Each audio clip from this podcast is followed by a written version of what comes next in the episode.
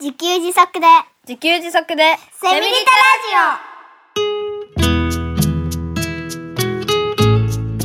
この番組はパーマカルチャー研究所の三栗祐樹が自給自足で幸せなセミリタイヤ生活を送る知恵をお届けします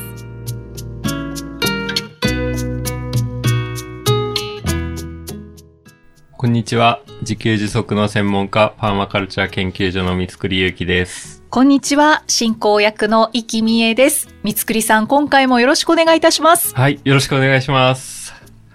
さて今回は最初にはい。前回お答えできなかった、はいポッドキャストネーム、八重さんのご質問に、はい三つくりさんにお答えいただはきい、ます。前回失礼いたしま した。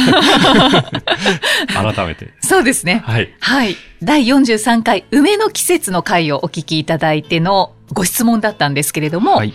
えー子供が蜂蜜風味の梅干しが好きなので、蜂蜜風のも作ってみていますが、塩と蜂蜜の美味しい配分量など、美味しくなるやり方があれば教えていただきたいです。ということでした。はい。はい。今度こそ任せてください。はい。はい。妻のさえに聞いてまいりました。あ、いかがでしたでしょうか。聞いてまいりましたが、はい。任せてくださいとか言って、ね、 聞いてまいりましたが、えっとね、僕、いや、これ蜂蜜風味の梅干しってどんなんだろうなって思ってて、はいで、妻にも聞いたんですけど、まあ、作ったことないと。 一言で言うとね、結論が。そうだったんですねから、えー、わかんないなっていうことだったんですよね。はい。はい。で、えっと、まあ、わかんないという回答だとちょっと物足りな いので、もうちょっと深掘りしましたら、いろいろ作ってると、やっぱり、わかんないものって出てくるんですよね、そうやってね。うんうんうんまあ、梅干しの作り方だったらいくらでも出てくると思うんですけど、はまいあ、ちょっとね、蜂蜜風味の梅干しって少し珍しいと思うので、うんまあ、うんあの、さえはわかんなかったと。で、まあ、調べたら出てくるのかもしれないですけど、まあ、さえもですね、作ってみたいけど作り方がわからないっていうことがよくあるらしいんですよね。あーうん。で、そういう場合どうするかといはい。う、 いうお話です。あ、はい、はい。で、初めての場合ね。で、調べても答えが見つからない場合。うん。まあ、よくやるのが、見つかるまで調べ続けるっていうことをよくやるんですよね。おーおーおーおーで、調べ疲れてやらないということがよく起こるんですよ ね。あうん、結局だからやろうと思ったけどやらないことになっちゃうんですよね。ー。はい。でそれってもったいないなということで、えー妻にその辺聞いたらですね、あの、失敗するつもりで試してやっちゃうっていううん。ことなんですよね。はい。これは、ないおそういい、いい考えだなって思って、それうはんうんね。で、えっと、もうちょっと聞いたら、もうわかんないから思いつく方法、えっと、今回で言えば蜂蜜風味の梅干しなので、はい蜂蜜と塩を入れることだけは分かってるじゃないですか、なんとなくね。そうですね。うんうんだから、まあ自分だったら少ない量でうん瓶を5つとかに分けて、はい。で、塩と蜂蜜の配分量5種類考えて、塩多めパターンから蜂蜜多めパターンまでなんかおー5種類ぐらいね、 適当に割合分けて、はい。で、作ってみちゃうなって言ってましたね。あー、なるほど。そうすると、まあ全部失敗するかもしれないし、一つは、この5つ作ったこの4番目が一番うまいってなるかもしれないしっていうことで、はいそうするとですね、自分の経験として、こう間違いのない答えが得られるんですよね。うんうんう。うんん。その、よくね、こう調べて情報を見ると、なんか分かったような気はするんですけど、ここにはこう書いてあったっていうことが分かるだけっちゃだけなんですよね。うんだけど、、自分でやると、あ、あの時ね、こうやったらこうだったんだよねっていう、自分にとっては間違いのない答えっていうのがわかるんですよね。はいはうい。ん。だから、それが、まあ、5種類のうち全部5種類失敗したとしても、まあ、失敗なのかもしれないんですけど、それはもうもはや失敗じゃなくて、貴重な経験をゲットしたと。うんなんかそういう風に考えて、うん。で、まあそもそも失敗する、してもいいやっていうつもりで作っていれば、あの、なんだろう、そういう、作ってみた経験が得られて、うん。で、一個でもうまくいけば、あいや、意外にうまうまくいったわ。これ、これが多分、とりあえず今の時点の私の正解みたいなね。はいそはい。んな風に考えられるので、あうんー。とりあえずやろうっていう。こことですねあーあー、あーありがとうございます。ありがと ううん思わぬご回答でした。そうですね 結局やり方はわからなかったけど。まあうんね、やっぱりでも、そういう考え方の方が大事じゃないかなってその話うん聞いてね、思ったんですよね。本当ですね。うんすっごく実感できますもんね。うん、そうそうそ試うしてみたらうん、そうなんですよね。自分の中で、あの時こうだったっていうことって、なんか、どんな情報にも負けない自自分の答えかなって思うんですよね。うーん。いや、なんかすっごい広がりを感じたんですけど、はいはいなんかこういう梅干しで蜂蜜風味のを作ってみるうんっていうのは結構、まあ、なんていうんですか、ミニマムなことじゃないですああ、か。そうですね。はいええええ小さな出来事ですけど、うんこういうのこう、試してはいずっと作ってみたりとか、うんチャレンジしていくと、で、一つ一つ積み重なっていくと、はいはいなんか大きいこととかうんうも、なんか難なくチャレンジできそうなも気がします。う、もう、もうなんか、ありがとうございます。僕が、 いつも、ね、それを言いたくてしょう がない。そうそう。小さいことを積み重ねてると、だんだん大きくなっていくよっていううね。んうんねえ。いやー、すごい素敵なご回答、ありがとうございまあーす。ねありがとうござい ました。八重さんもいい、いいご質問ありがとうござい本ます。当です。ね。ありがとうございます。じゃあ、ぜひ、試してみてください。はい。はい。で、また、メッセージお待ちしてますお。待ちしてます。さてさて、第57回、好きなことをして生きる方法という回を配信しましたけれども、こちらの回を聞いてですね、はい。今度は、ポッドキャストネーム、たつさんが、こんなメッセージをくださいました。はい。はい。3つのポイントを三つくりさんがお話ししていて、本当言語化するのがお上手です。そして1万時間の法則のことはすっかり忘れていました。私の場合はそんなに好きなこともないし、打ち込みたいこともないため、ちょっと消極的に聞こえるかもしれませんが、好きなことをするのではなく、嫌なことをしないように日々暮らしております。組織で顔の見えない人のために働くのは嫌になったので、数年前に会社は辞めちゃいましたし、気が合わない人との無理な付き合いもしません。不得意なこともしません。変人と思われても構わないです。自分のポイントはそのために、ゆうきさんの3つのポイントに加えて、あとは覚悟です。そうするんだって腹を決めて覚悟を持つことです。そしたら大抵のことは大丈夫でなんとかなります。ただ、この考え方だと人生に挑戦が少ないのかなとも思います。聞いていて、去年オンラインコースをしていた頃のことを思い出しました。今回もありがとうございます。というメッセージをいただいたんですね。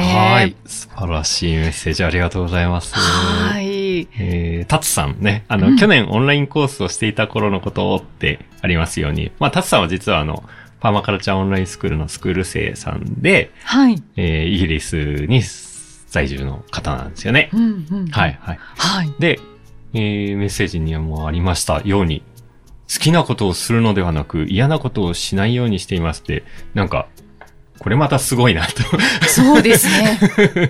ね。でもそれも大事って思いますね。 そうそう。はい好きなことをする、して生きるのと同様ね、あの、嫌なことをしないで生きるっていうのもね、相当難しくて、面面白く。て、はで、魅力的な生き方なんじゃないかなと思うんですよい。ねう。んうんううんん。なんかメッセージの中ではね、いや、私好きなことなんて分かんなくてできてなくて嫌なことしてないだけなんですよねって感じ、ニュアンスが伝わってくるんですけど、うんなんか、いやいやいや、これ十分すごい生き方だと思いますけど。そうですよ ね。嫌なことってやっぱりなかなかやめられなかったりしますよね。こうのん環境的な問いや、題で。もう、もう、もう、まさにそうですよね。はいうんうんいうんや仕事なんだから嫌なこともやって当然でしょうとかね。そうですね。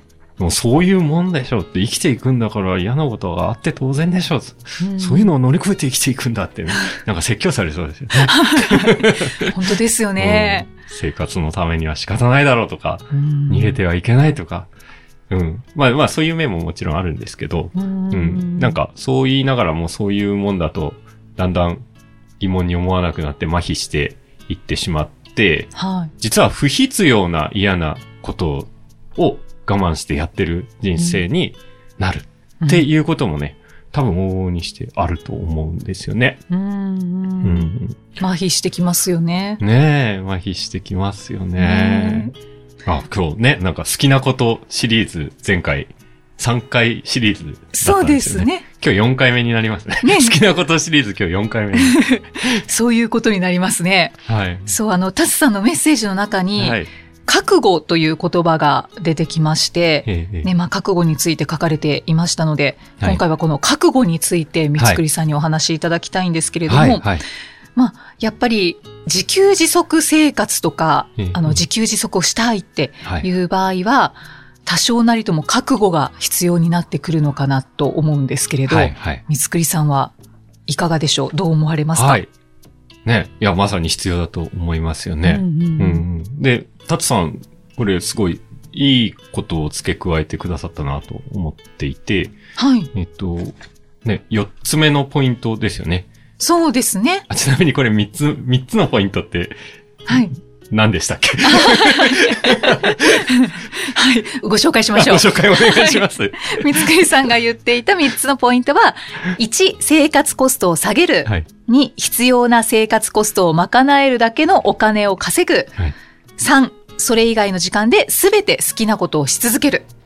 ですね。はい。はい。さすがイキさんですね。ありがとうございます。で、それに加えて4つ目。覚悟が必要だとうんいうことを、うんと、まあ、タツさんおっしゃっていただいたんで、今日好きなことシリーズ第4弾ということでね、覚悟について考えてみようというはいことなんですけど、うんううんん。と、まあ、覚悟、あの、言い換えると決断かなと思うんですよね。うん。はい。はい、そうですね。うん確かに。で、決断っていう言葉っていうのは、まあ、一般的なイメージというか、まあ、やると決めることじゃないかなっって。思うんですすよね。はい。はい。だから、まあ、決断、やると決めます。うん自給自足生活やりますと決めますとかね。うん。この、この好きな仕事で生きていきますって決める。なかなか怖いことでもあるんですけど、で、じゃあやりますと。結構決断する人もたくさんいると思うんですけど、はい。結構ね、大抵の場合ね、決断してるのに、したのにできないってい言うことって多くないですかね。決断したのにできない。はいはい。やると決めましたうんうんうんうん。でもなんか一週間後、なんかそのこと忘れてるとか、あー。うん、そうですね。ね。うんはいはいはい。まああの、年始に目標を立てるとかって、はい。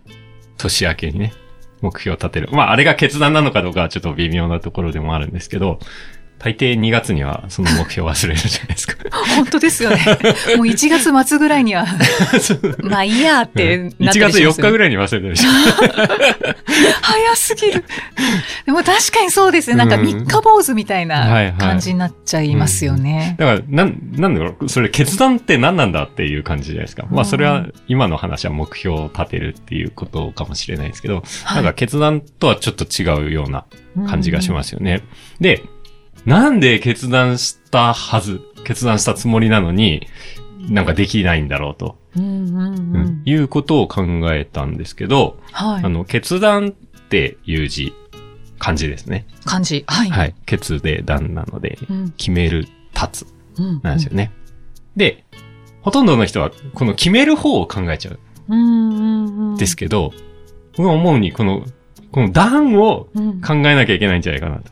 はい。だからむしろね、決めることも大事なんですけど、立つことの方が大事だっていうふうに僕は思ったんですよね。うんうんうんうんで、なんでかっていうと、何かやろうと決める、決断する、決めるっていう時に、まあ1万時間の法則もありましたけど、はい時間が必要なんですよね。うん。でも、ほとんどの人は、そんな暇でしょうがない人生を送ってるっていうね、 人はいないので、もそううですねほぼスケジュール完全埋まってるんですよね、日常生活考えるとね。はいはい。うん日常の雑務も考えると。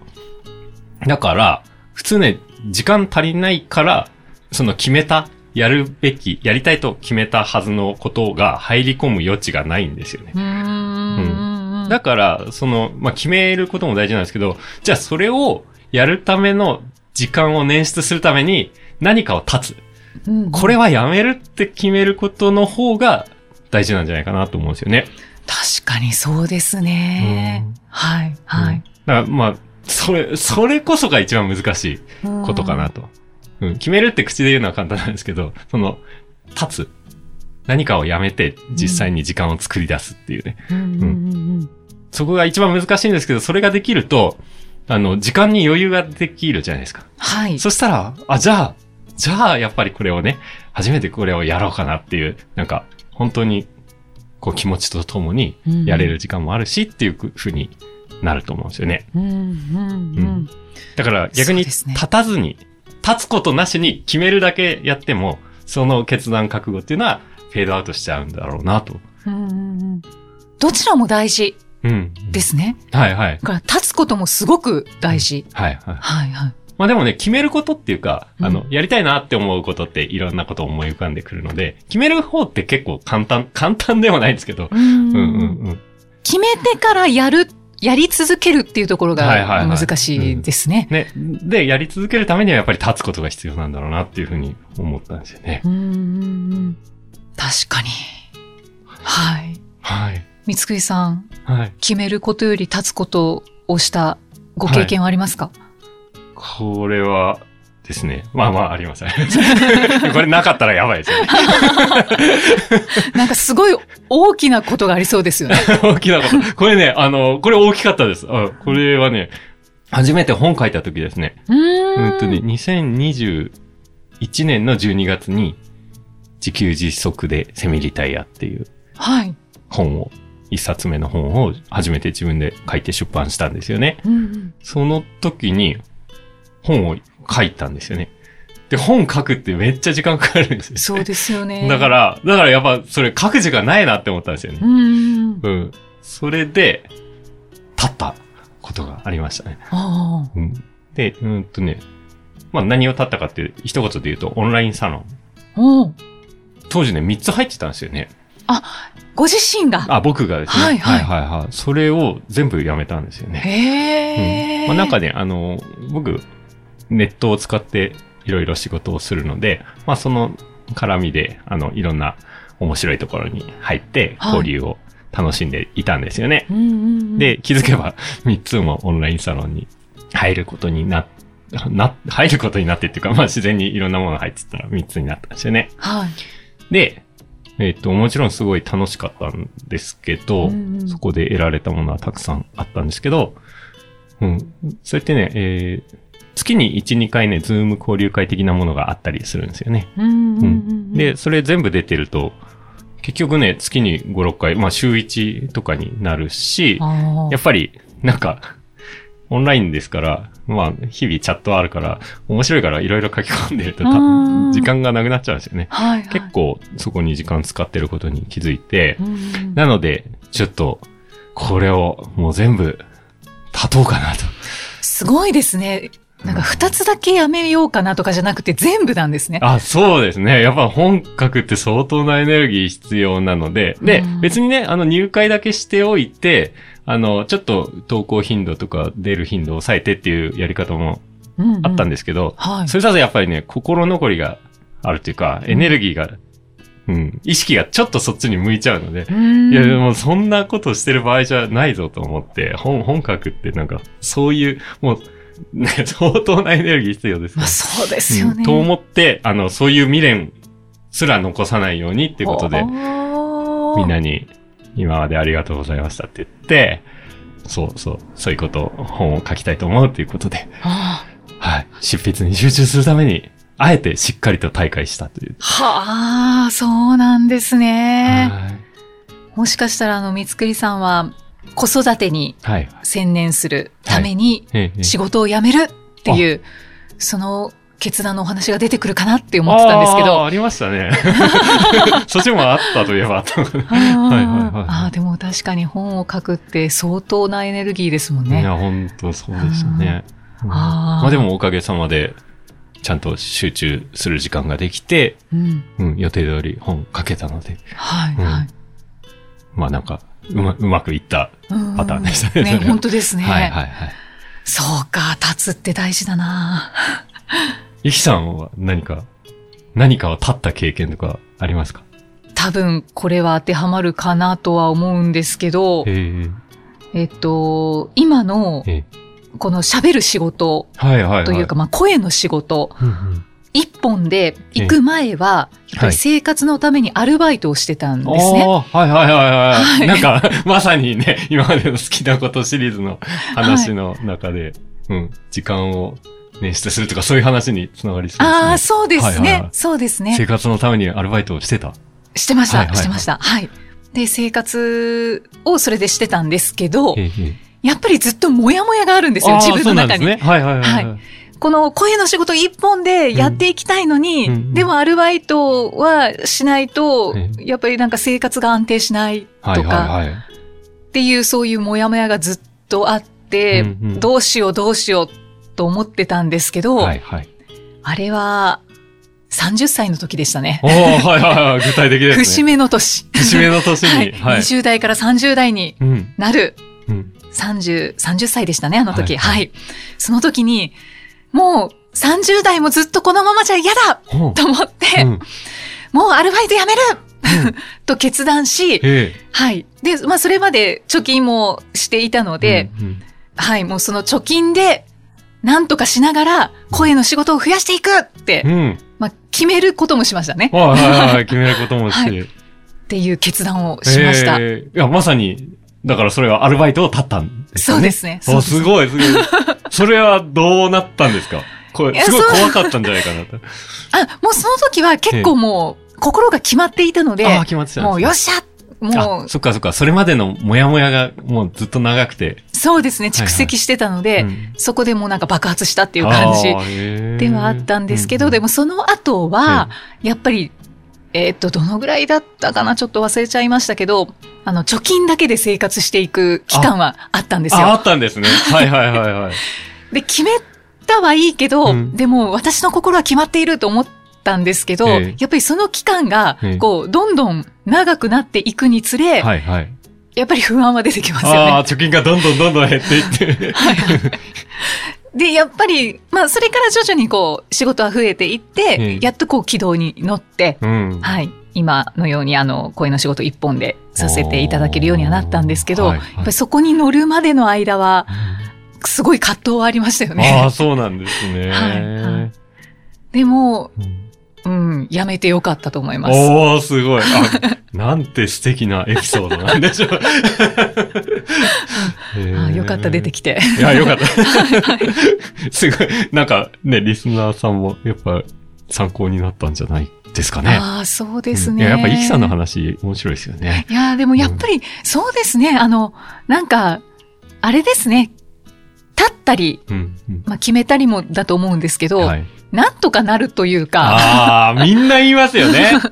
みんななんとかなったって言いますよね。